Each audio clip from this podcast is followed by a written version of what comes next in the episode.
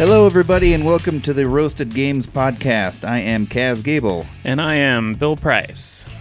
And today, we are going to start our What Have We Been Playing segment of the show with a great game that apparently no one can buy. So, Billy, you want to jump into what that one is? Yeah, it's a mystery. It's a mystery of a game. It's a game called Zombie Bus, which a buddy of ours at Game Group picked up. And yes, that's bus, like school bus. And he picked it up from Gen Con, from a booth, French company called Sweet Games, and they're very French because they sold him the game and then they said, and here are the English instructions separately. So the game comes with the French instructions. So so we played this game, and it's basically we're all teenagers.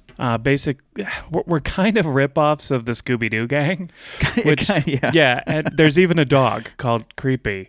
And so there's a Fred character and a Wilma and or Velma and all those, but they're named different stuff like Steve and Bruce and whatever.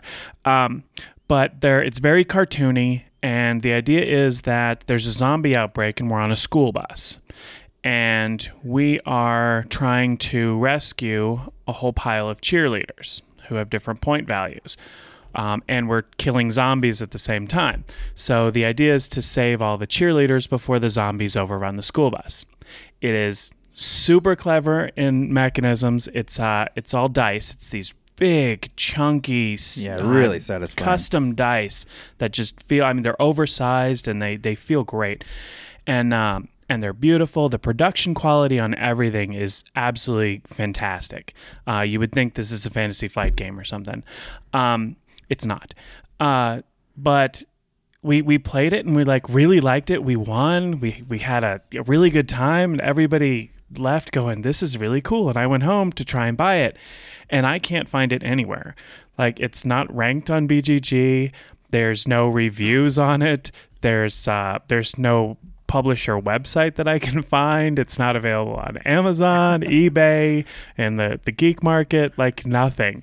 So I know it exists because I played it, but other than that, I have no idea how you would get a hold of it. So we're not going to spend too much time on it, but I did want to tell everybody that it was a really fun game. And if you do see it anywhere, for some bizarre reason, maybe if you go to France or another huge convention and you see it, pick it up because I think you'll really enjoy it. What did you think? Yeah, I strong second. I definitely agree with all of that. It was such a fun game, very unique. It's co-op, but it doesn't have a trader mechanism, but you can basically abandon everyone and go high. The news van can show up, and you can go run to the news van and hide in there. And basically with the intent of, if everyone dies, you can still tell your story and get notoriety and fame.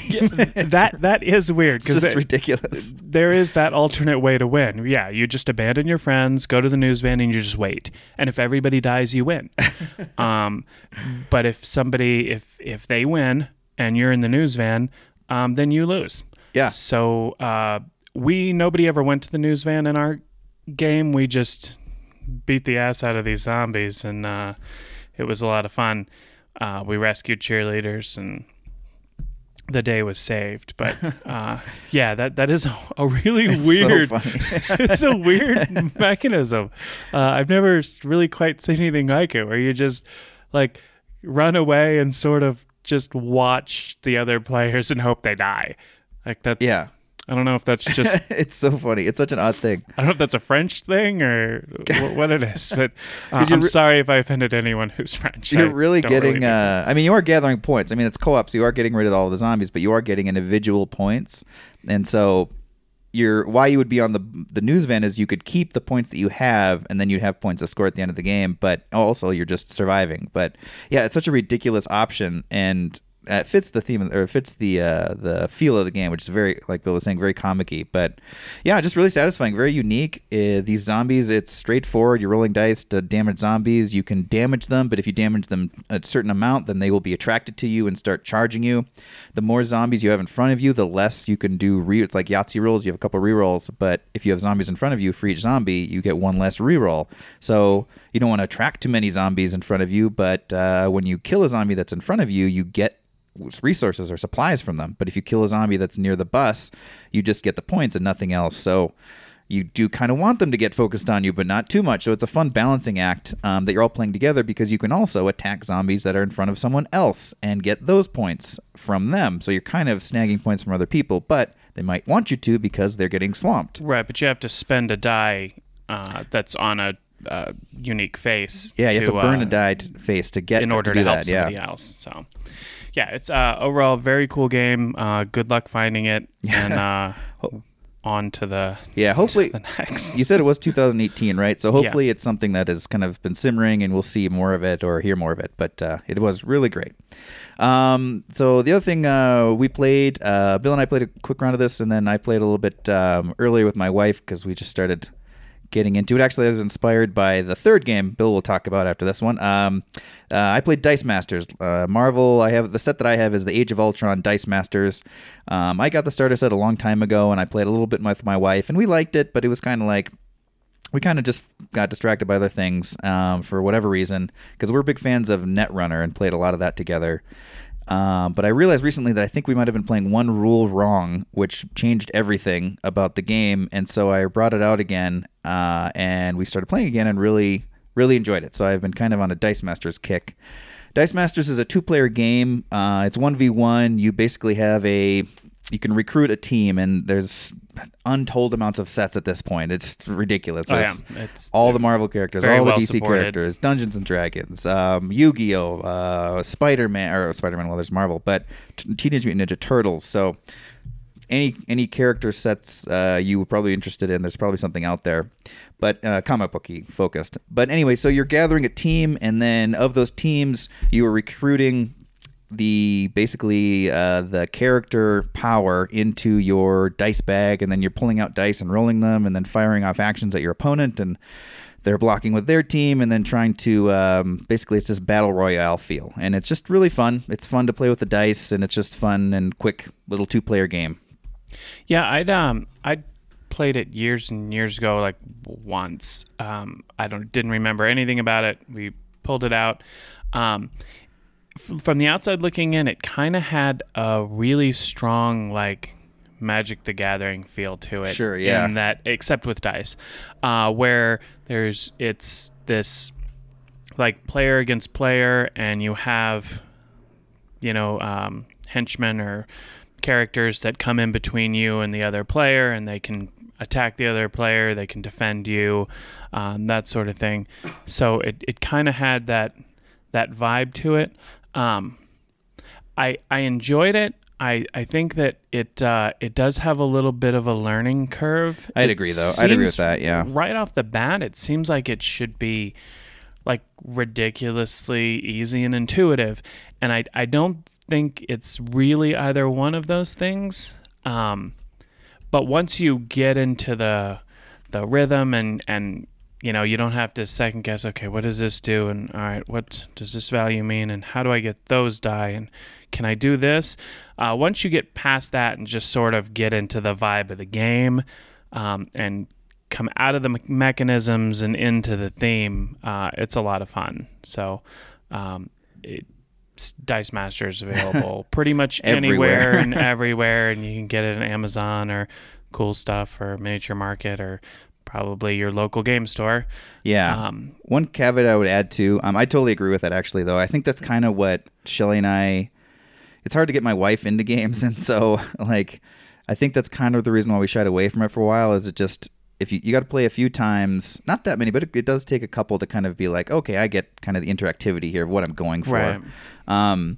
But one thing I would also add to that, this is a collectible card game. And I would just say, do not get caught up in that. Don't worry about that. Choose whatever The great thing about Dice Masters is they sell starter sets, which is more than enough for two people to get into the game and have a lot of character options to build different teams to play several games. And if you like it, then buy some booster packs, or you can buy a bunch at a time these days, and they're very cheap. But I would say what I did is I have the starter set of Age of Ultron, and I bought a bunch of booster packs because it's an older version and no one wants that one anymore, and I do, so I bought it and got a cheap bunch of them. I would just choose the theme you like the most. If you like Guardians of the Galaxy, get the Guardians of the Galaxy set. If you like Spider-Man, get the Spider-Man set, starter set, play that, and then if you want to add on to it, get some booster packs, but do not try to collect them all. It's a trap, and yes. It just makes the game not fun, in my opinion, actually, because then you're obsessed about it instead of enjoying the game. Yes, and that's how I think a lot of people got and still kind of get with Magic, is that they spend so little time actually playing the game, right, that all their time is spent looking for certain cards or trying to complete this collection, and you're never going to complete it, obviously, but it's always this obsession with the next thing rather than, hey, let's have fun and play this game.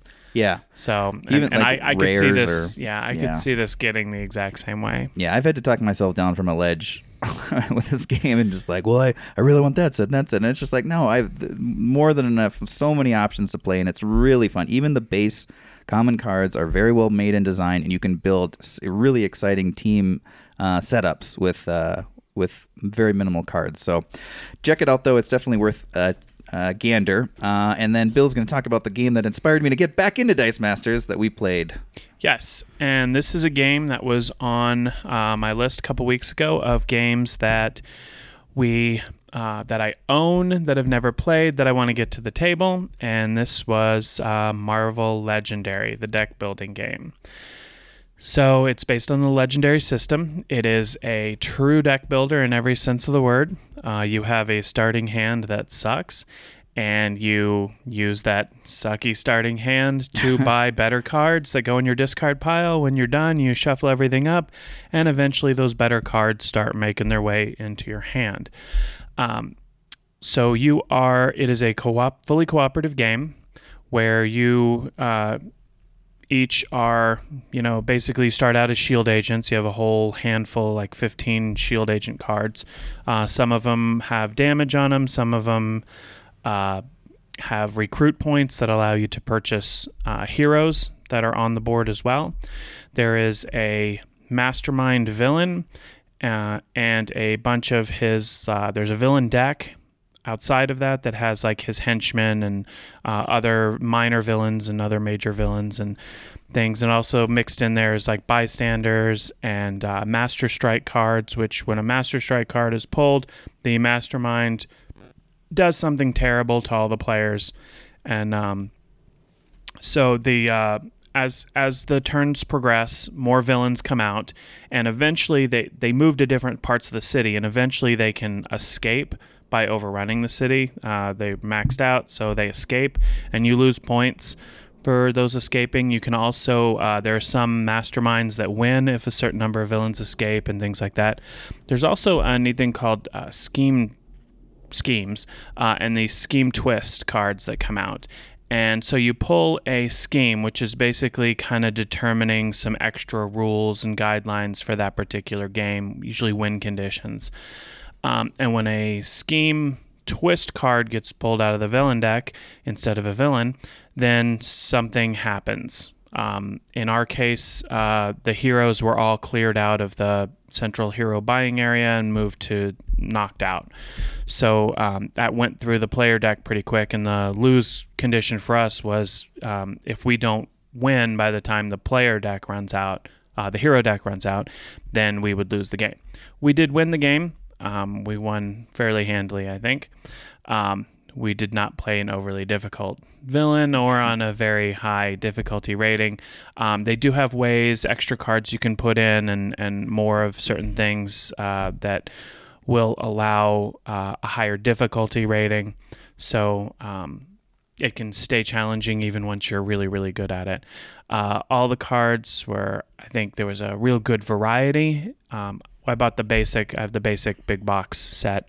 So there was, 15 heroes? and yeah, that sounds right. Yeah, you know, 15 heroes and like 12 or 15 bad guys, and I think like 5 or 6 masterminds.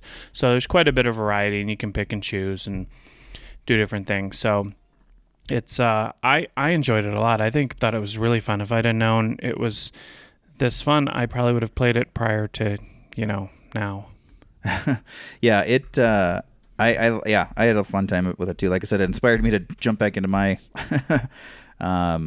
game that's similar in feel, but yeah, I liked it a lot. It really felt cool. I liked so just to draw a comparison, Dice Masters, you're starting with your team and then you're going to head against another team. This game, you're cooperatively kind of recruiting your team as you play, so the characters are going to pop up in play, just to clarify that. But no, it's such a fun game. The legendary system is pretty great. I now played 2 games in the system, and both of them have been different but also very well made, and have run really well. I'm really excited to try that with a different villain or much more difficulty and see how that plays out as well. Yeah, it's very typical for a deck builder. There was nothing in there that was like, what? I've never seen that before. Which is good because it's intuitive to people who've played deck builders before. It's easy to get into. I thought it was a lot more intuitive than Dice Masters was, as far as like, sure, once you start out the first couple turns, you're like, oh, okay, I get it. And it was a lot easier, I think, to get into the theme right off the bat, because you're, I mean, immediately just buying these heroes and playing them, and there's these villains coming out that you recognize from the comic books, and so there's a lot more like interaction and a lot more what are we gonna do, and the camaraderie between like the players and everything. I think I really like the co-op feel there. I'm not necessarily a gigantic fan of like head-to-head battle games. Sure, yeah. Direct conflict isn't a huge plus for me. I'll play conflict games, but I kind of prefer, if I had my druthers, I kind of prefer co-op or like multiplayer solitaire type games. I liked it a lot. I enjoyed it. So if I know I'm super behind the times because this shit came out like 5+ years ago. Yeah. So I'm like, oh yeah, go get it. But you guys heard about these Marvel movies that have been coming out lately? So it actually is really fun. I've heard good things from Kaz about the other legendary. I played Aliens. That's the other ones that I have played. Also really enjoyed it. Yeah, they're all great, and I've heard they really capture their themes really well too, so they're definitely worth checking them out. But specifically the Marvel one is really good if you like comic books. Yes, agreed. All right. Next we're going to jump into a topic. Bill, you said you got some ideas on this topic. I think yes. I can't wait to jump into this. Yes, this is a big one.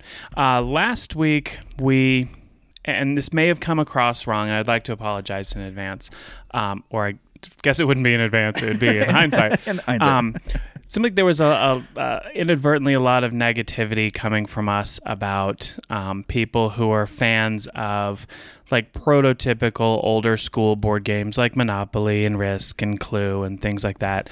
And I didn't necessarily, I don't think either one of us meant anything negative towards those games or those people, because this hobby owes everything to those games. Mm-hmm. And those people are the future of our hobby. I mean, the people who are like, oh, I remember great things about Monopoly. Right. Those could be the people who get into Catan, who then get into Scythe, who then maybe are the next big designers, or at least buying the next Euro game. Yeah. So certainly not meant to disparage those people. And what made me kind of thing about that was I was reading a lot on Twitter, and I read an article. I'm sorry, I don't know who it was by or what, but basically talking about the dangers of all this negativity towards the older board games, specifically like disparaging Monopoly, because people have good memories of these games. Sure. And it's what makes people curious about the hobby now, and may draw them into it, is, hey, I remember liking this so much as a kid, I want to try and see what else is out there. And when the first thing they hear from people like us is board game snobbery, like Monopoly. Right. That's stupid. You're stupid. Then that discourages them from getting into our hobby. And the last thing our hobby needs is more elitism. Yeah. We don't need barriers to the hobby. We need to be more welcoming. So what we have decided to do is, rather than talk bad about any games, we have compiled a list of some games that would be good ones to recommend playing with people who like certain games. So, friends, let's go ahead and kick it off with the big one, Monopoly. Yeah. We also compiled a little bit of blurbs of the history. The history of these games are pretty fascinating, and if you ever have a minute and do some searching, or it's actually pretty amazing how long some of these have been around, how much they've influenced, and how many people they've influenced over the decades. Many of them decades, pushing like 80 to 100 years. Some of them are getting close. Some of them even way more than that. But anyway, Monopoly. So do a little bit about the history. So Monopoly's got a fascinating, contentious history, but the agreement is that originally it was designed by a woman named Lizzie Maggie.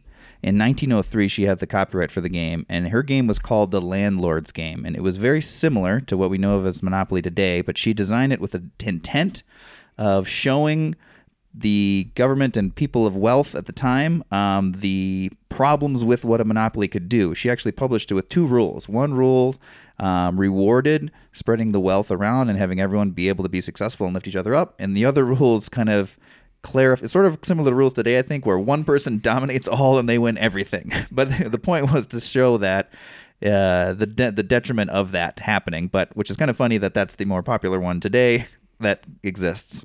And then eventually Charles Darrow played a similar game. It became popular. This is the longest history explanation, I promised, but I just got really fascinated by this. Anyway, it became a very popular game that people would print and play, or at least the equivalent of print and play at the time. They would make their own home versions of this parlor game.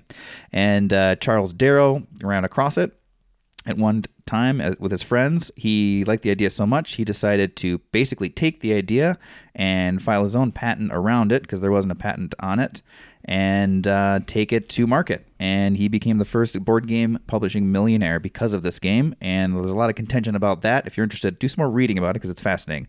But that is pretty much the version we have today, is his version that he didn't steal, but kind of stole. It's very Monopoly appropriate for the history of this game. Yes. But anyway. It's fitting that that game has a cutthroat history. So. Yes. A lot of backstabbing. All right. And that was Board Game History with Kaz. Yes. There we go. All right. So what we'd like to do is kind of talk about a few games that you could introduce to somebody who likes Monopoly.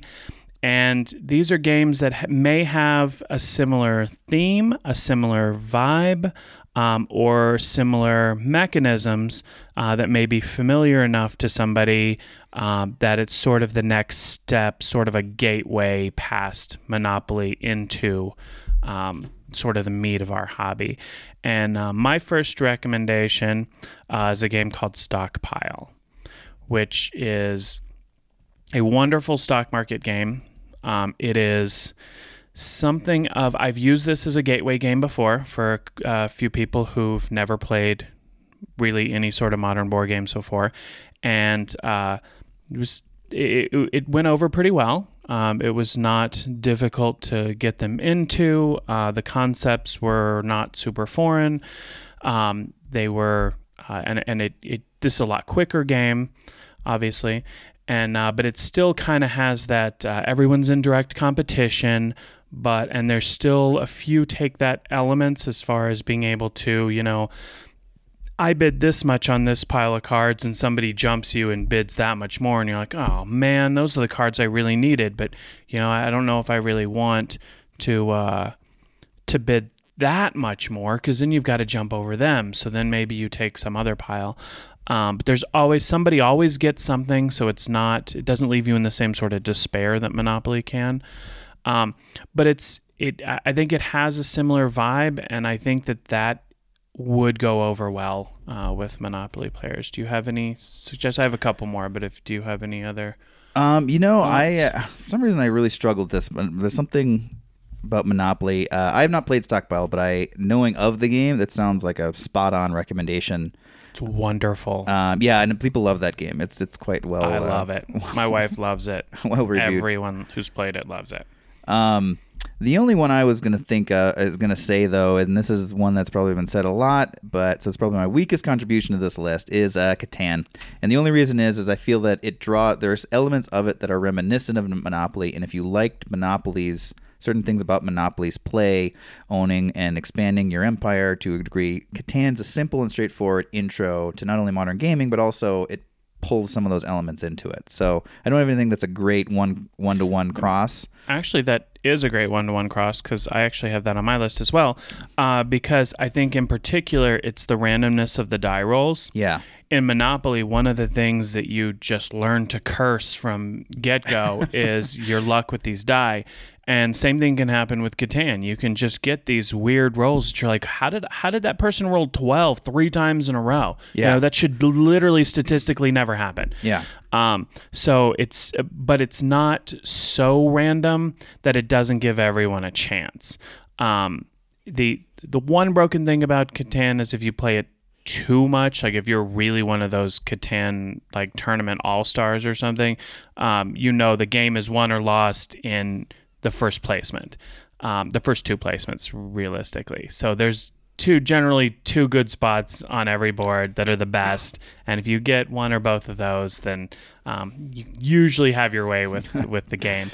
But to anyone who's a casual Catan player, that's not normally the case. But I think it has some of that randomness of Monopoly, but still may seem a little more fair.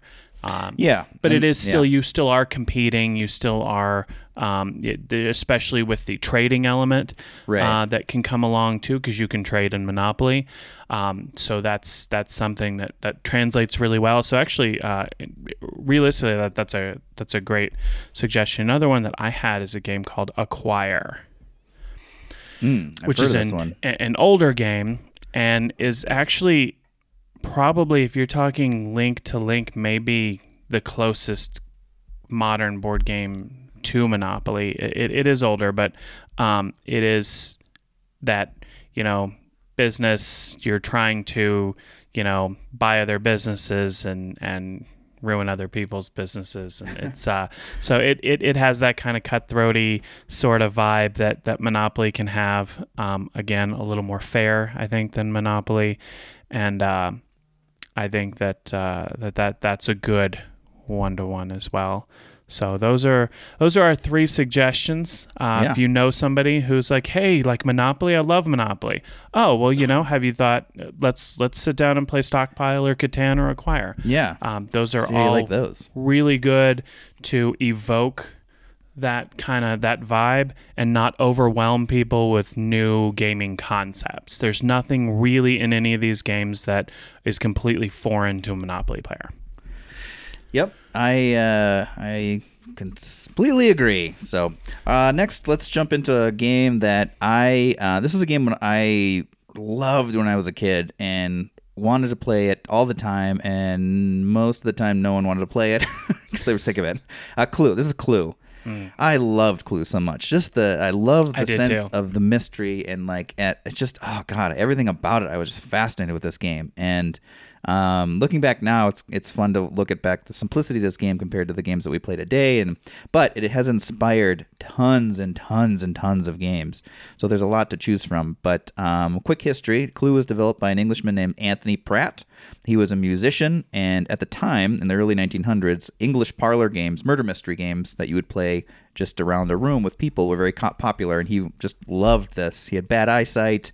He was a very creative person, though, and so he wanted to develop a smaller version of this that you could play on a board, and he did. And then eventually it was picked up. That's the only game he ever developed and he only ever published, but it became extremely popular, of course, in England and then over the entire world. So alternatives to Clue. So there's a direct one that is a fun inversion of the Clue game. In Clue, you're trying to solve the mystery of the murdered millionaire, the murdered owner of the mansion, oh my God, I'm blanking on his name. Mr. Body. Mr. Body, yes. I was like, what's the pun? Mr. Body. And so as does Clue have this sort of tongue-in-cheek humor, this game called Killing Dr. Lucky is the inverse of that. You are all guests at the mansion again. However, this time you are actively trying to murder Dr. Lucky, and he is a sort of fumbling older man who has wronged each of you in individual ways. Your character cards are both male or female sided, choosing depending on who you want to play with, and each side will have a little explanation of why you want him to be killed. And some of them are just insane. One of them's a paper boy, and he hasn't paid his paper fees for a long time, and so you've had it. They're just ridiculous explanations. So murder's the obvious choice there, right? So clearly murder is the first solution that you jump to. But anyway, Dr. Lucky sort of ambles around his mansion. There's a certain path that he will be able to take. You are players moving through the mansion as well and trying to find the right moment where you can finally end this torture and get your revenge on Dr. Lucky. But there are prerequisites. You can't be seen, have a line of sight for any other player. You've got to have a certain amount of the right cards to do it. Other players can throw out luck cards at you after you make an attempt, and they can offset your ability to murder Dr. Lucky. And so it's just kind of a fun, light version, flip of Clue, and feels a lot like Clue, of course, if it's heavily inspired by Clue. Yes. There's really two games out there that people historically in our hobby recommend to be very Clue-like, and Kill Dr. Lucky is absolutely at the top of that list. The other is a game called Mystery of the Abbey, which is basically Clue, but in an abbey. Somebody has killed someone in the abbey, and you're all monks trying to solve the mystery there. It basically uses the Clue mechanism, but adds a couple extra layers on top. So it is a meatier game than Clue, so it doesn't always have that samey vibe to it. So Mystery of the Abbey and Kill Dr. Lucky would be two fantastic ones for people who like Clue but are ready for maybe that next step, because both of those are good, solid modern board games that fit in our hobby very well. Yeah, one more I'd like to add too. If you're looking for a much keeping in line with a bigger experience or a harder mystery, Sherlock Holmes Consulting Detective is a definite one. If you really love mysteries, then I would check out one of the Sherlock Holmes versions. They are great. Well, they're kind of, once you play them, you've played them, but each set, I believe, comes with 10 mysteries to solve, and that is several hours of play. So I would highly recommend that if you really are into the mystery-solving part of it. It doesn't play like Clue, but it feels a lot similar what you wanted Clue to feel like. That's probably more of an experience, somebody who likes Clue but is more into wanting kind of an experience game, a few hours that they can sit down and really meet it out. That is certainly a way to scratch the mystery itch for sure. All right, what are we going to next? Next, let's hit up poker, because everybody likes poker. But you, I think. I respect everyone's love of poker. It's a good game. It's just not my game. I think I've just had terrible poker experiences, is what it is. Poker has done horrible things to me. My brothers and I did.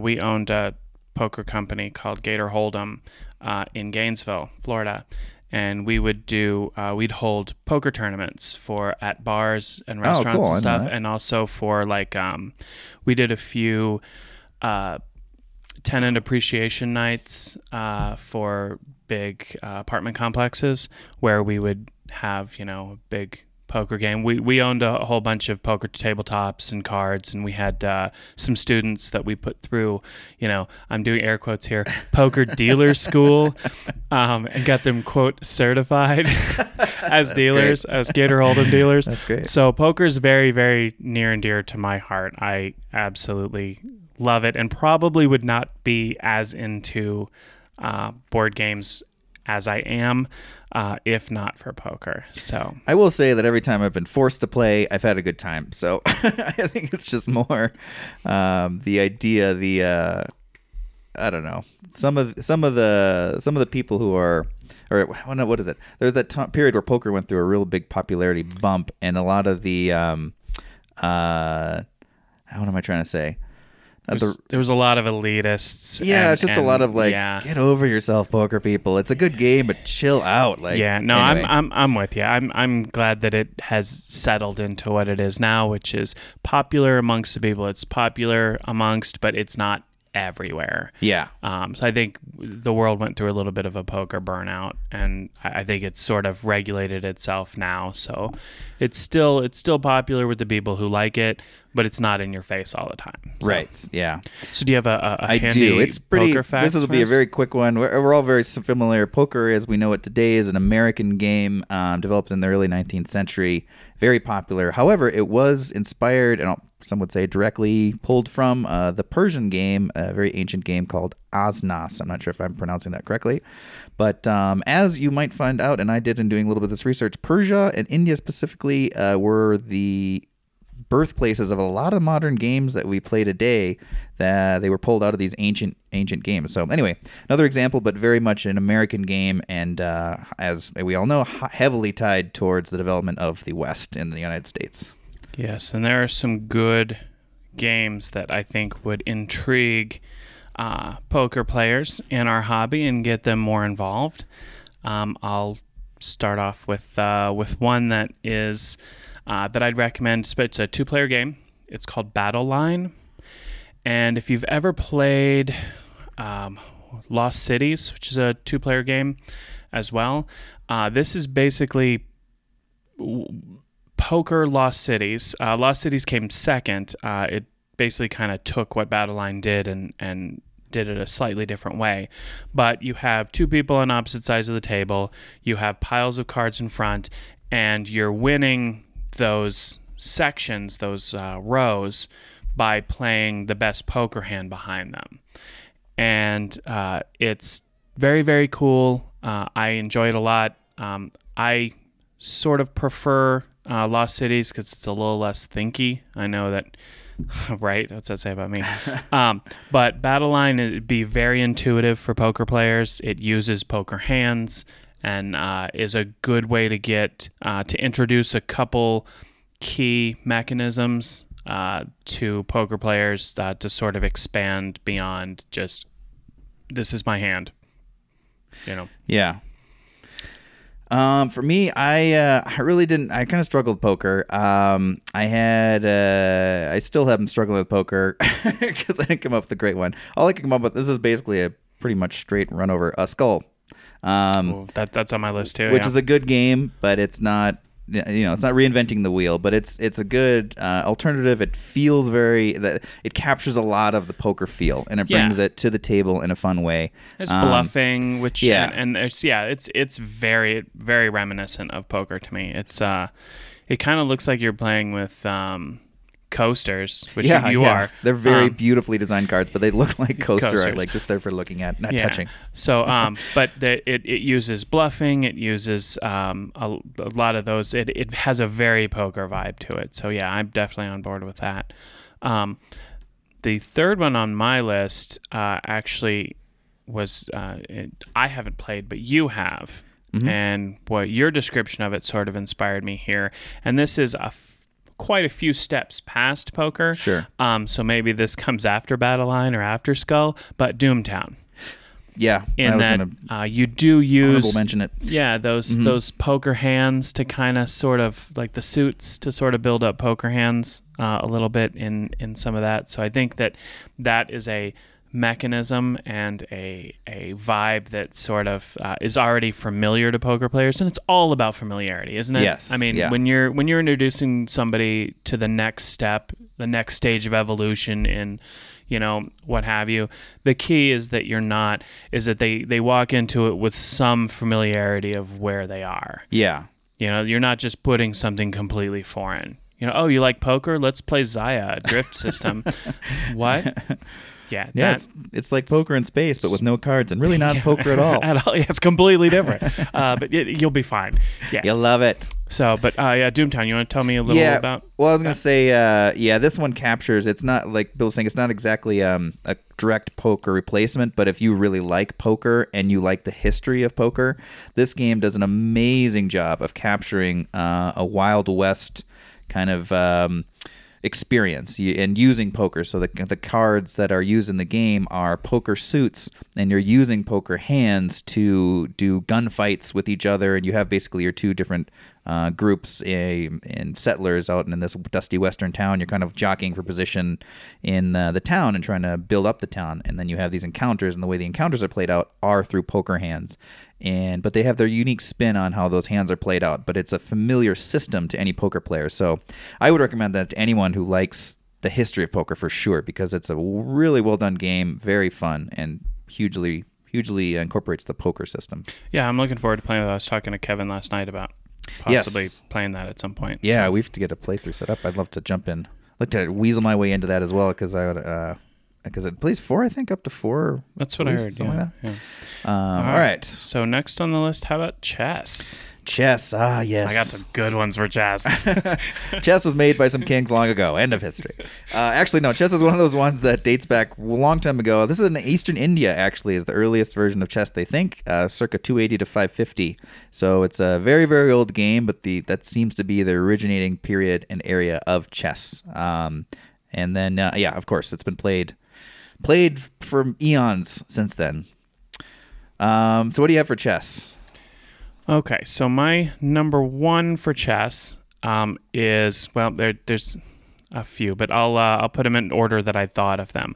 The first one's called Onitama. Yeah. And it is basically chess, but you have much fewer pieces, and you have this set of cards that you cycle through that gives you that you decide which pattern you want to use as far as how you can move a certain piece. So it's really, really neat in that it's very familiar to chess. It feels a lot like chess, and I played a lot of chess, and it has that vibe where you are trying to capture the other person's great master or whatever, or get into their spot, but you're having to do so in these very roundabout ways, kind of trying to match the patterns other people are making with the patterns that you can make, and it's really neat. It's very inventive. It's different every time, and it's not something that you can really prep for like you can chess. So just being, hey, it's the first time I'm playing this. If you think like a chess player, you're going to be competitive at this game. Right, yeah. So, because you can never prepare for every pattern and every combination of patterns. You just sort of have to have a good sense of strategy. And I think this would appeal very much to chess players. It's called Onitama. It's beautiful also. I was just going to say that. It's the board and setup. It's Japanese. Obviously, the name gives it away, but it's a Japanese art and theme. And it's very, very beautiful. I love like you said, the variability of each playthrough. It's a very light game, so it's easy to teach. But there's strategy to it. And, of course, it depends on your opponent, how well they're playing versus how well you're playing if you're going to win. But, yeah, it's extremely engaging, and I'd say probably captures chess the most of any game that I can think of. My suggestion for the list is a more advanced option, or a more, I guess, advanced is probably the way to put it. That's Hive. So Hive, also on my list. Yeah, Hive is an interesting tile laying game, and it is a game. Each of the tiles has a picture of an insect of some sort on it, or an arachnid or something. And each one of those is going to have different powers, and you slowly recruit them into your you recruit and play them into the game. The game builds in a fascinating way. There's no board. You're just adding tiles next to other tiles based on the rules of the game and what each individual tile does. But it feels very chess-like in intensity, in my opinion. I think if you want to get close to the chess experience with a different game, Hive is a great option to get there. It's a game I enjoy. But it's a game, when I first played it, I was surprised at how intense the play was. I was based on the art, I expected a lighter game. It's not a light game. It is not a light game. It's a very heavy game. It's very intense, and which is not a bad thing. It's just not what I was expecting. But if you like that, I think it's a perfect game, and I think it's worth trying for anybody, because it does two things really well. It travels really well, because it's these tiles that all fit in a bag, and it matches that experience of very contemplative head-to-head play in an abstract game really well. And the abilities of the insects are just really cool. They're very well designed. Yeah, I agree. That Hive is also on my list, so that's a great choice. Another option for chess players is a game called Santorini.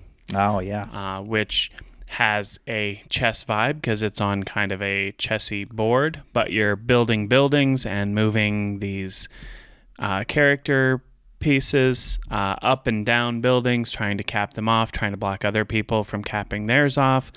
And there's different power cards you can use, and so every game is very unique, feels very different, but there's still that piece, just like with Onitama, in that if you understand strategy and understand spatial awareness, and think like a chess player, you'll be competitive at this game.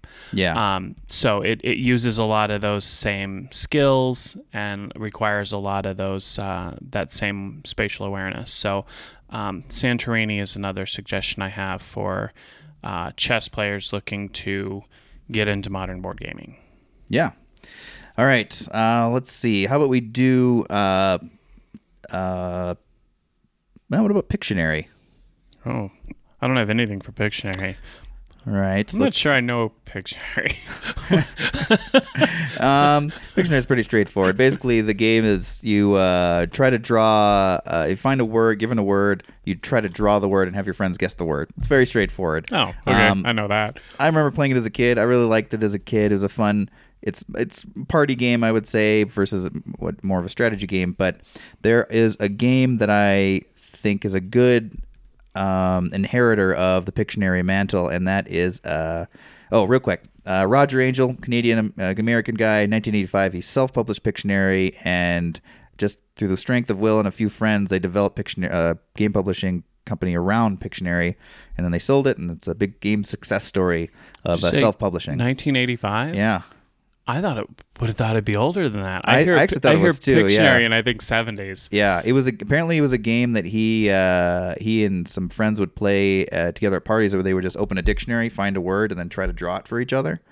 Huh. So I'm not sure if it came before that. If I am, let me know. If I'm wrong, let me know. But that's the info I got. But there's a game that I think is very fun that is about drawing. I know a lot of people shy away from drawing, but I think this game takes that hesitancy away, and that's called A Fake Artist Goes to New York. A Fake Artist Goes to New York is a really cool game by Oink Games. They publish Deep Sea Adventure, a lot of small games in a small box. And the premise of the game is that it's similar to Pictionary in that you all have a category on the table. Let's say it's animals. But then the main player has a piece of paper, and they write on the pieces of paper that they're going to give to each player a specific animal, let's say a lion. And then they hand those pieces of paper out, except one of those pieces of paper will just have an X on it. So someone will not know exactly what animal you're drawing, but everyone else will. But you'll all know you're drawing an animal. Then you go around the table, and one person starts, and they draw part of the picture. And your turn basically is, as soon as your pen hits the paper, your turn begins, and as soon as it comes off the paper, that's your turn. And you pass it down the line.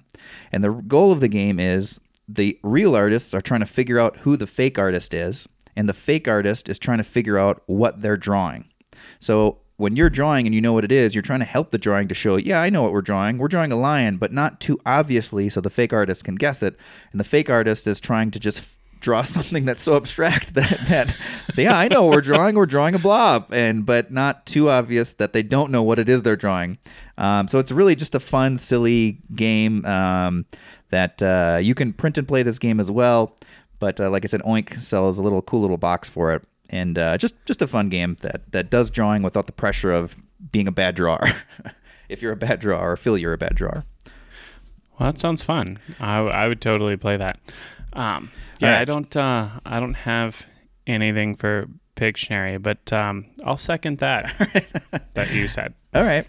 Let's see. Should we jump into Yahtzee? Ooh, Yahtzee. That's a good one. I have a couple for that. All right. So Yahtzee traces way back to dice. Well, dice are ancient and have been long used by humans to entertain themselves. But Edwin S. Lowe in 1956 published what we know as Yahtzee, and he was inspired by a lot of games, but he's the one that basically took the patent and took it to market and then made some moolah off of it. All right. Well, I'm gonna go with. I know which one you're gonna go with, which is probably a better one. But just so I don't steal your thunder, I'm gonna go with Elder Sign. Oh, okay. Which is it's an Arkham Files game, so it's in the Fantasy Flight Arkham Horror series, and it is basically Cthulhu Yahtzee with a lot of window dressing. If somebody getting into this would immediately recognize dice placement, they'd recognize the re-rolls, they'd recognize, you know, all these things. So it would have that familiarity for somebody who really likes Yahtzee, but it actually gives context to Yahtzee, which I think is my biggest problem with Yahtzee in general, just the regular dice game, is there's not a lot of context to it. Yeah. You're just like rolling dice, but why are you rolling dice? In Elder Sign, you're rolling dice to kill monsters. Save the world. So I think it's more fun. But I think people who like Yahtzee would enjoy it. Yeah, and Yahtzee's funny too because it's a mechanism that's been taken to a lot of games because it's really good, but it's very abstract. Yes. But if you put it into games, it works really well. The one Bill is mentioning that I'm going to mention now is King of Tokyo. I love this game. It's basically Yahtzee with context as well, in that you are giant monsters destroying Tokyo. You can also get King of New York with the same scenario, similar scenario. But you are rolling dice to basically destroy New York. But not only are you destroying New York, there's other monsters who are trying to get in on your game here, and you're trying to edge them out or attack them so they go away so you can have the city all to yourself. So it's just Yahtzee with the silly, silly theme and giant Japanese monsters, which is hits all the marks for me. So I really love that game. Yes, you can play King of Tokyo with anybody. I've never met anybody who's like, King of Tokyo sucks, just because it's fun. It's lighthearted. It's fun. You can play it with kids. Yeah.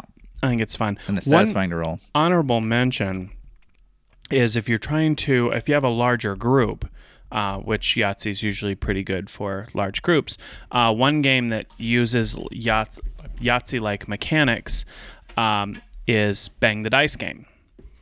And that is very easy to teach. It's very easy to get into. It's got a great theme.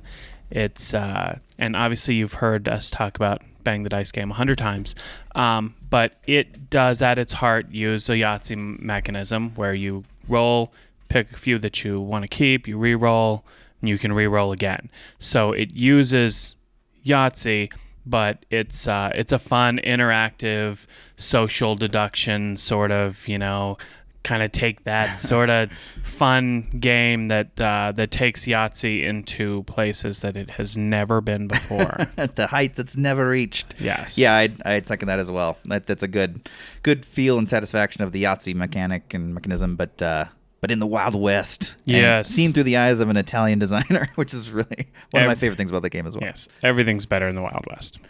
All right. Except for healthcare. I think that's pretty mediocre. Healthcare Wild West, yeah. You know, yeah. Law enforcement, apparently, because you're like, I'm your deputy. No, you're not. Wait, what?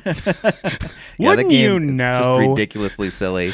The deputy's new in town. He came from, you don't know what he looks like. Are the outlaws and renegades wearing badges now? Or They were very big on identification systems in the Wild West, it sounds like. I guess. So, all right. So, the next one we could tackle would be a big one as well. I think. How about Risk? Okay, yeah, that's a great. I'm surprised we haven't done that one yet. Actually, Risk would be great. Risk was designed by Albert Lamorisse, a French filmmaker, and he was once again a prolific filmmaker in France, doing small and larger films, and he just. I couldn't find much about the history of this, but apparently just sort of made a game all of a sudden, and it was Risk. In 1957, he filed the patent. So obviously, I think Risk was very inspired by the World War II and the war and the state of the world at the time. But just became pop locally, like most of these games do. It just became a local game, then caught on by wildfire, and then went all over the world and became one of the biggest selling games ever. Yeah, Risk is one when you tell people who like Monopoly, and you say, no, it's not that, it's heavy, we play heavier games, like, and they say, oh, like Risk. that's the one that people think of, like right up there with like Axis and Allies as, okay, you play Risk, so that means you're one of those really hardcore board gamers, right? Which is no longer the case. Risk was super inventive at the time. We owe wargaming in general and games in general owe a lot to Risk, but it gets so long. It's broken by Australia. Right. Whoever owns Australia can turtle and win. It's mathematically, it's a thing. But I think there it introduced people to the concept of area control. Yeah. Which is huge in our hobby. It plays small parts in so many different games. When I personally think of the next step for Risk players into a game that is uses that area control, but also isn't broken or super duper long, but is going to be familiar, I immediately think of Small World. Yeah. Oh yeah, for sure. So I think that people who have played Risk, who have fond memories of Risk, who are like, oh yeah, I was a big Risk player in high school. Well, you know what? Why don't we sit down and play some Small World, and you can kind of get that, maybe scratch that Risk itch, because you've got all this familiarity of the area control piece, but you're learning some other new mechanisms as well that will serve you well in this hobby. Yeah. And it's a great transition because it's got just crazy art. It's a beautiful game. It's got all these fun character powers, and the fact that it's also very unique in the fact that you basically kill off the creatures that you're playing with to get new creatures, and it's a great jump point from Risk to modern gaming. I was going to suggest another one, which is there's a ton of dudes on the map games that have been inspired by Risk, but my favorite, I would say, is Kemet, and I've talked about it before. But also on my list. But I think it does it very, very well and does something that Risk my plays with Risk, I got complaining about, in that it becomes turtling the game versus fighting the game or battling the game. And Kemet is the opposite, where you are flung at each other with veracity, and that's the joy of it. It's just joyous violence towards each other in an Egyptian theme, which I also really love. So I think Kemet is a satisfying transition too. It's Small World's not uncomplicated by any means, but I would say it might be a little bit more to get into, because Kemet's power tiles that you buy, there's a lot of them, and you kind of want to familiarize yourself at least a little bit before you play or while you're playing. There's a little more information you need to get at once in Kemet. I think Kemet would be a step. Like Small World would be step one, Kemet would be step two. Yeah, sure. I think you could also use a step two, one on my list, which is Blood Rage. Oh, sure, yeah. Which obviously we've talked about in depth. The two games in one. Right. But it is very much at its core, it is an area control game. It has fighting that actually uses a fairly similar fighting mechanism to Risk. If you can overpower your opponent, then you win. Yeah. But it uses a lot of those same familiar mechanisms while introducing a lot of new things too, like card drafting and stuff like that. So, and individual player powers and things like that are really handy to have in modern board gaming. Yeah, also a great one. I will say, actually, if you are someone who's never played Risk, and I have one suggestion, if you want to experience what Risk is all about and why everyone loved it or loves it, but you're also not sure if you want to get into those bigger games, I would suggest 8-Minute Empire. 8-Minute Empire is a Ryan Laukat game, he Laukat. That's how I pronounce it. I love that. Laukat. No, it's Laukat. It'll never not be Laukat. We'll get him on the show. He can he can correct us. I don't care if he does. I'm pronouncing it that way. He's gonna have to change it. He has this, two versions of this game. He's got the original, and then he has one called Legends, and they're a little different, but they're basically the same thing. And it's a territory control game in a very short period of time, but it's just surprisingly engaging for such a small basic game, and it really captures the feel of what territory control is. I really like the game. It's a great sort of in between games or get game night started game. So that would definitely scratch the itch or kind of introduce you to territory control in modern games. If you don't want to do a full playthrough of Risk or something more complicated. Oh, yeah, absolutely. I agree 100%. And this would be even for hardcore Risk players if they wanted something they could do in, it's not 8 minutes, it should be like 20-minute Empire, but this would be a good one that they could sit down and bust out, and it kind of scratches that itch. I prefer the two. I prefer Legends. Might just be because I played it a few more times, but both very, very good. My last recommendation, I have a lot for Risk. Yeah, Risk. My last recommendation is a game called Mission Red Planet. Oh, okay. And it, at its core, is you are shipping people off to Mars, and Mars has different areas, and you're trying to have the most of your people in an area. So you learn a lot of other things besides just straight up area control. So there's hand management, and there's different cards that you have to play and in order to set up this mission to get your guys to Mars. So it's kind of like two phases in one. It's all the setup and launch, and then it's the area control piece on Mars. But it's fairly easy to get into. It's simple to explain. I've used this as a gateway game before with fairly new gamers, and so there's nothing super out of the ordinary. And if you already understand area control and what goes along with it, then I think that this really becomes a no-brainer. So that's Mission Red Planet. It's a very immersive experience. It's a very pretty game, and the theme is awesome. Yeah, I've not played this one. I really want to, because they did, was it a year or two ago, they did a second edition or something, or a reprint? Yeah, they did, it's like 2 or 3 years ago. I got it, yeah. I got it right when the second edition came out. Yeah. So that's the one that I have. I heard it's pretty much the same game, but they did a few little tweaks to improve some complaints of the original. Yeah, the card numbering, they changed from ascending to descending, and a few little things like that make it make more sense. They also added a lot of art that I think it's hands down a better experience. But cool, yeah, this is one I'd really like to play because I hear it discussed here and there all the time. All right, let's see. Do you have anything for life? I have one game for life. It's a little bit of a disconnect, but if you want to give us our harder, life is hard history. For me too, actually. Yeah, it was hard to... well, life is the Milton Bradley game. Milton Bradley in 1860 he had a printing monopoly where he was. So he had like the only printing press or lithograph machine. I'm not sure exactly the machine he had, but he was the only one around who had it. And a funny story, he almost lost all of his money during Lincoln's election, because he was printed up all of these lithographs of Lincoln without a beard, but then Lincoln grew a beard and he was unrecognizable. He printed up thousands of these things and he was going to sell them, but then Lincoln grew a beard and he was almost unrecognizable, and people thought, like, who's this guy?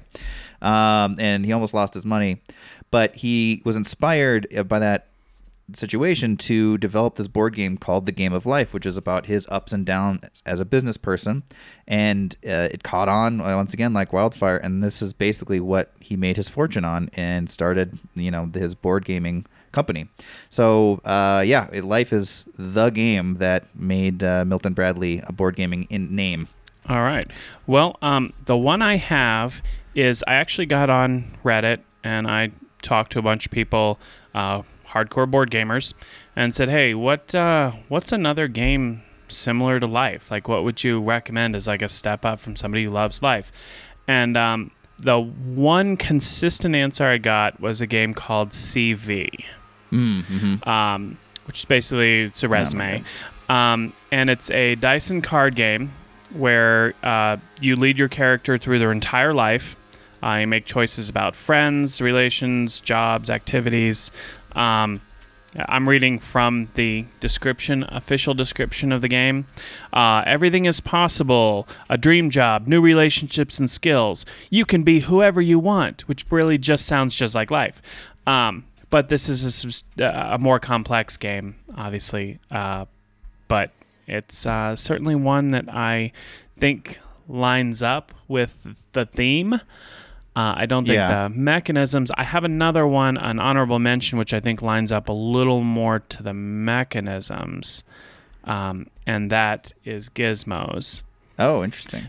In that I think with Gizmos, it's your kind of building... It's an engine builder, which I feel Life kind of is at its absolute core. Sure, yeah. You're building this life. So with Gizmos, you're building an engine that all sort of affects each other and everything. It's simple enough that I think somebody can get into it with its fairly low barrier of entry. But it's still lighthearted like Life. It's, you know, you're drafting these marbles and things like that. So I think that would be an interesting pairing if somebody's like, hey, I really like Life. What do you recommend? And I would sit down. I think they would enjoy Gizmos. I do. Yeah, I could see that. Yeah. What I have for Life is I have another game that I have not played, but I did doing my research as well. I found Life really hard to find an alternative or a direct correlation today. But this is another game that sounds similar to CV. That is a Stronghold game. It's called The Pursuit of Happiness. A couple people mentioned that one too. I've never played it. Yeah, I've never played it myself. But just in doing the reading about it, it's like, yep, this is kind of in line with what Life is, which is basically starting and developing your life, and it's the same premise. You're kind of living your life and making decisions that are going to impact you in one way or the other. The goal of Life is to become a millionaire, basically. This game is to be happy and satisfied. So I like that better than the message that Life is implying. But it sounds very similar. Isn't being a millionaire the key to being successful and happy in life? I guess. I don't know. I've never been one. I hope to be someday, and then I'll let you know. But I would say also the one I did the same thing. I kind of thought that one's theme, I'm not sure how it plays, but I'm assuming it's similar in feel. But gameplay wise, the way I kind of approached it is I thought Life is a game in that old game board style of you're following along a track, and it does it surprisingly well for an older game of having divergent options to pursue in a basic way. So I thought actually a Clank would be a similar feel where you're choosing to follow certain tracks, and each track has benefits and negatives, and you kind of have to find your path to success. And then in Clank, you have to find your path back through success or back through to realize all the gains you've gotten and get off that ship or out of the cave, as it were. So I thought Clank would probably be similar feeling in play. At least totally different theme, but yeah, I could see that. I could say that there's be some familiarity there. The theme not even close, but yeah, as far as the way the game cycles, it seems like that makes sense. Yeah, sure. Similar choices that you have to make, plus or minus, or positive or negative choices, and it felt like. Let's see. Last, should we do one more? And then we've got Sorry. What else could we do? I've got stuff for Cards Against Humanity or Scrabble, Stratego, Moncala. We can run through these really quick. Let's do these real quick. Okay. I'll do Sorry real quick just to get through it. I've got the last history with Sorry. There's actually not much. Sorry is based around an ancient Indian game called Pachisi. It's actually the national game of India. And an English guy, William Henry Story, just was like, that sounds like a great game. I'm taking it to England in 1926, I think. And then he was like, okay, now it's mine, and I'm going to develop this. Harumph. And huzzah. My alternative to this is there's a bunch, because in my opinion, I think Sorry feels the most to me like a racing game, where you're kind of trying to get through as quickly as possible before anyone else can get through quicker than you. So it feels to me, at least at its core, that it's sort of similar, at least in my feel, to racing games. So there's one game that I play a lot that's a simple game. It's not even close to the theme of this, but the feel of it and the way in Sorry you can negatively affect players and bump them back to the start and be like, aha, you've got to start that guy over, is a Titan Race.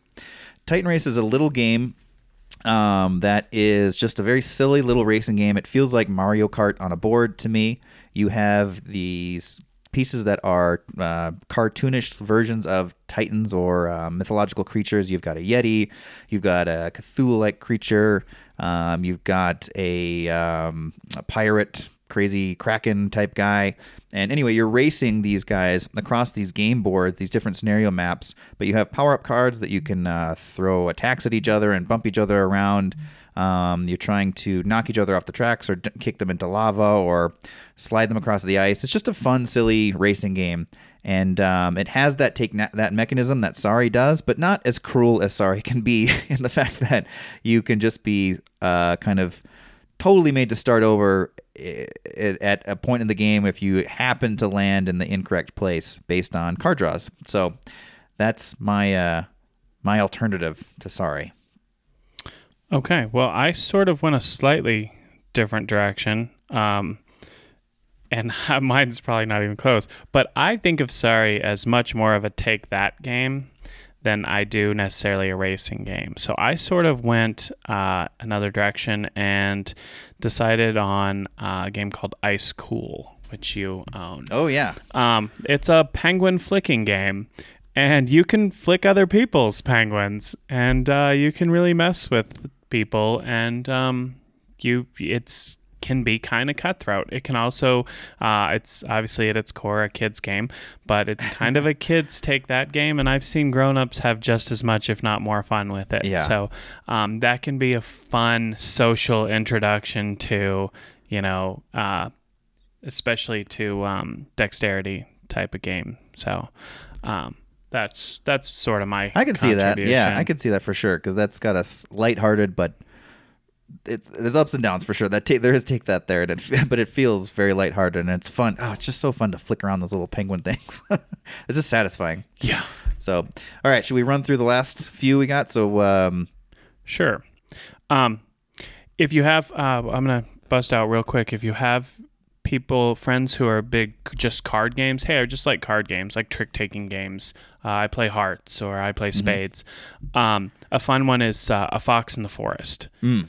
So I've heard really, really good things about it. It does a lot of really, really cool, inventive things with trick taking. So look that one up. That'd be a good one, I think, to get people out of just regular old cards and into more modern type card games. Yeah, I would also second one of our faves, Parade. There is a nice spin on. It's not exactly trick taking, but it kind of is. But it's got a lot of the feel of it. Yeah, yeah. It feels like a trick taking. Yeah, it feels like it for sure. So I would say Parade's another good alternative. But I've also heard Fox in the Forest is amazing. If you have friends who are really into Cards Against Humanity, I'm sorry. We're not disparaging. We're not disparaging this episode. We're not. I've played Cards Against Humanity 100 times. Yeah. It does get old after a little while. But as far as fun party type games, I'd recommend Dixit, which Kaz has recommended quite a few times. I think it has that same sort of feel in that people are sort of competing together to get somebody to guess a certain thing and you can still play Dixit with children unlike Cards Against Humanity, which I guess you could play with children, but you'd probably go to jail. If you don't go to jail, you probably deserve to be in jail. But Dixit's a fun alternative if you like that style of game and want to play it with the family or with kids. Dixit's a good one. What's another one you got? I was gonna say Dixit, I think is it's a similar feel. But if you like the crudeness of Cards Against Humanity, I think a more longer-lasting game for me is the game called Joking Hazard. So this is a game by the comic creators of the comic Cyanide and Happiness. And if you've ever seen that comic, you know it's very, very insane. Yes. And definitely not for kids, but it's really funny. So the premise of this game, it's similar to similar to Cards Against Humanity, where you're each laying down cards or you're trying to create sets to match a card that's been laid down. But this is, you are making a comic strip when your hand of cards is a comic strip. Some of them have words, some of them don't. Some of them are just actions or people doing stuff. And it's just, so you're making a short strip of short comic strip together. And I have had more consistent fun with this one in that type of gameplay than Cards Against Humanity. Cards Against Humanity had its moment for me, but I am definitely at the point where I'm just like, I don't know, I'm done with that game, and I appreciate that people like it, but it's like it's sort of a shock value game, and once you're kind of done with that, it's doesn't have a lot of replay value. Let's just say that. Yeah, I've played Joking Hazard a few times too. I enjoy it a lot. Yeah, it's just silly, and it can be crude. It can be crude, but it can also just mostly be crude. I do think there's a little more room for creativity not being crude in this game. It is about being crude, don't get me wrong. Right. But there is a little bit more where you can just create hilarious scenarios that aren't as one note as right. Cards Against Humanity can be. If you also want a little bit of crude in a party game, you could do like Codenames Undercover, or Deep Undercover, or yep. whatever. It's the adult version of Codenames, which is super fun. How about Scrabble? You said paperback. Yes. That's your game, yep. So I'll let you to describe that for a minute. Yeah, just paperback is a good Scrabble alternative. It's a card drafting game, but with spelling words instead of fighting, like Dominion. Like it's basically Dominion with spelling words, if you know how to play Dominion. It's a card drafting game, and it takes the powerhouse Scrabble players are ones with a large vocabulary or a really nailed down understanding of the two little words that Scrabble lets you. I cheat's the wrong word, but fudge Scrabble, in my opinion. Cards Against Humanity. Paperback allows you to really use words based around the point scoring. It doesn't necessarily have to be a big word. If you can keep spelling a four-letter word again and again and again and get points, that's a valid gameplay option. So I just think it's a good option for people who are a little intimidated by spelling games or Scrabble-like games, but scratches that Scrabble itch of a word development game. Cool. If you like Mancala, there's lots of Mancala-based games. Five Tribes is the most advanced one that jumps to mind. Might be a little deep for a little heavy for just a regular old getting into the hobby, but if they're getting into it in other ways and they like and understand Mancala, that's a good choice for them there. Stratego, there's a game by Emperor S4 Games called Shadows in Kyoto. They're the ones that do Hanami Koji. This is a two-player game, Shadows in Kyoto, that uses a Stratego mechanism, basically, where they've got meeples that have numbers underneath them, and they've added some more layers to it, so it's a little it's not just a Stratego ripoff, but it's a smaller scale and it's got a few extra things tossed in there. So it very much is kind of a no-brainer for people that are into Stratego. That's a good one for them. And that's really like my list of games and recommendations. Well, yeah, and that'll do it. But I think, like we said, we really wanted to have a list where it's more like, we have certain opinions about older games and the fact, especially since we're in the hobby, that they've become outdated and there's so many better options. But it's also that thing where it's like, hey, take that interest and segue it. So hopefully one of these games is something that you haven't played before and you'd like to try, or you could recommend to a friend who isn't familiar with board games and has a lot of fond memories of childhood plays of Monopoly or Stratego.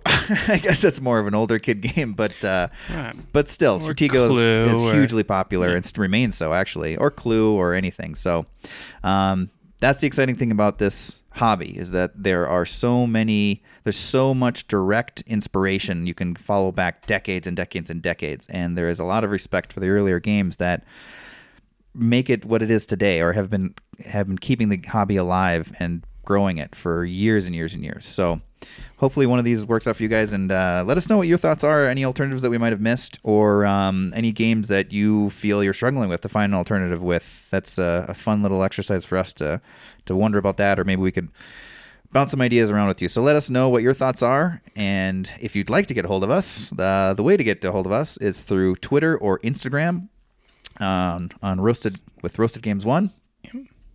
And you can also look us up on Facebook. Just look up Roasted Games. And you can email us at roastedgamesco@gmail.com. But yeah, the message in general here is just let's stay positive with people who genuinely show some interest, but they just don't know the lingo. Yeah. If I didn't know any better and somebody said I've been playing board games, I'd be like, the first things I'd think of, Risk, Monopoly, Clue. because I didn't know any better. Right. And it should not exclude anyone, and it shouldn't be a negative thing, and you shouldn't embarrass anybody. And so let's keep this positive. Let's bring people like that into the hobby. Let's show them what we have. Let's show them what's possible, and that's how a hobby like this grows, and that's what gives us listeners. That's what gives us great games. Yeah. That's what gives us inspiration to design games. So that's it. Again, sorry if that came across as overly negative last episode. That was certainly not our intention. We were trying to just get an idea of how you handle things like that. So. Well, one of the most, Bill and I have both talked about this experience and had this experience, and anyone who's been gaming for a while, one of the most satisfying things is to intro a game to someone or get someone into the hobby for the first time and have their eyes alert. You can see them like, holy God, this is amazing. There's a whole world here that I've never seen before. This is something that I've been missing and I didn't even know. So those are exciting experiences to have, and we definitely want to be welcoming for sure. Absolutely. Together we are legion, everyone. They can only make us stronger. Oh, dear. Oh, gosh. All right. Well, that'll do it for us, everybody. Thanks for listening, and we will catch you guys on the next one. All right. See ya.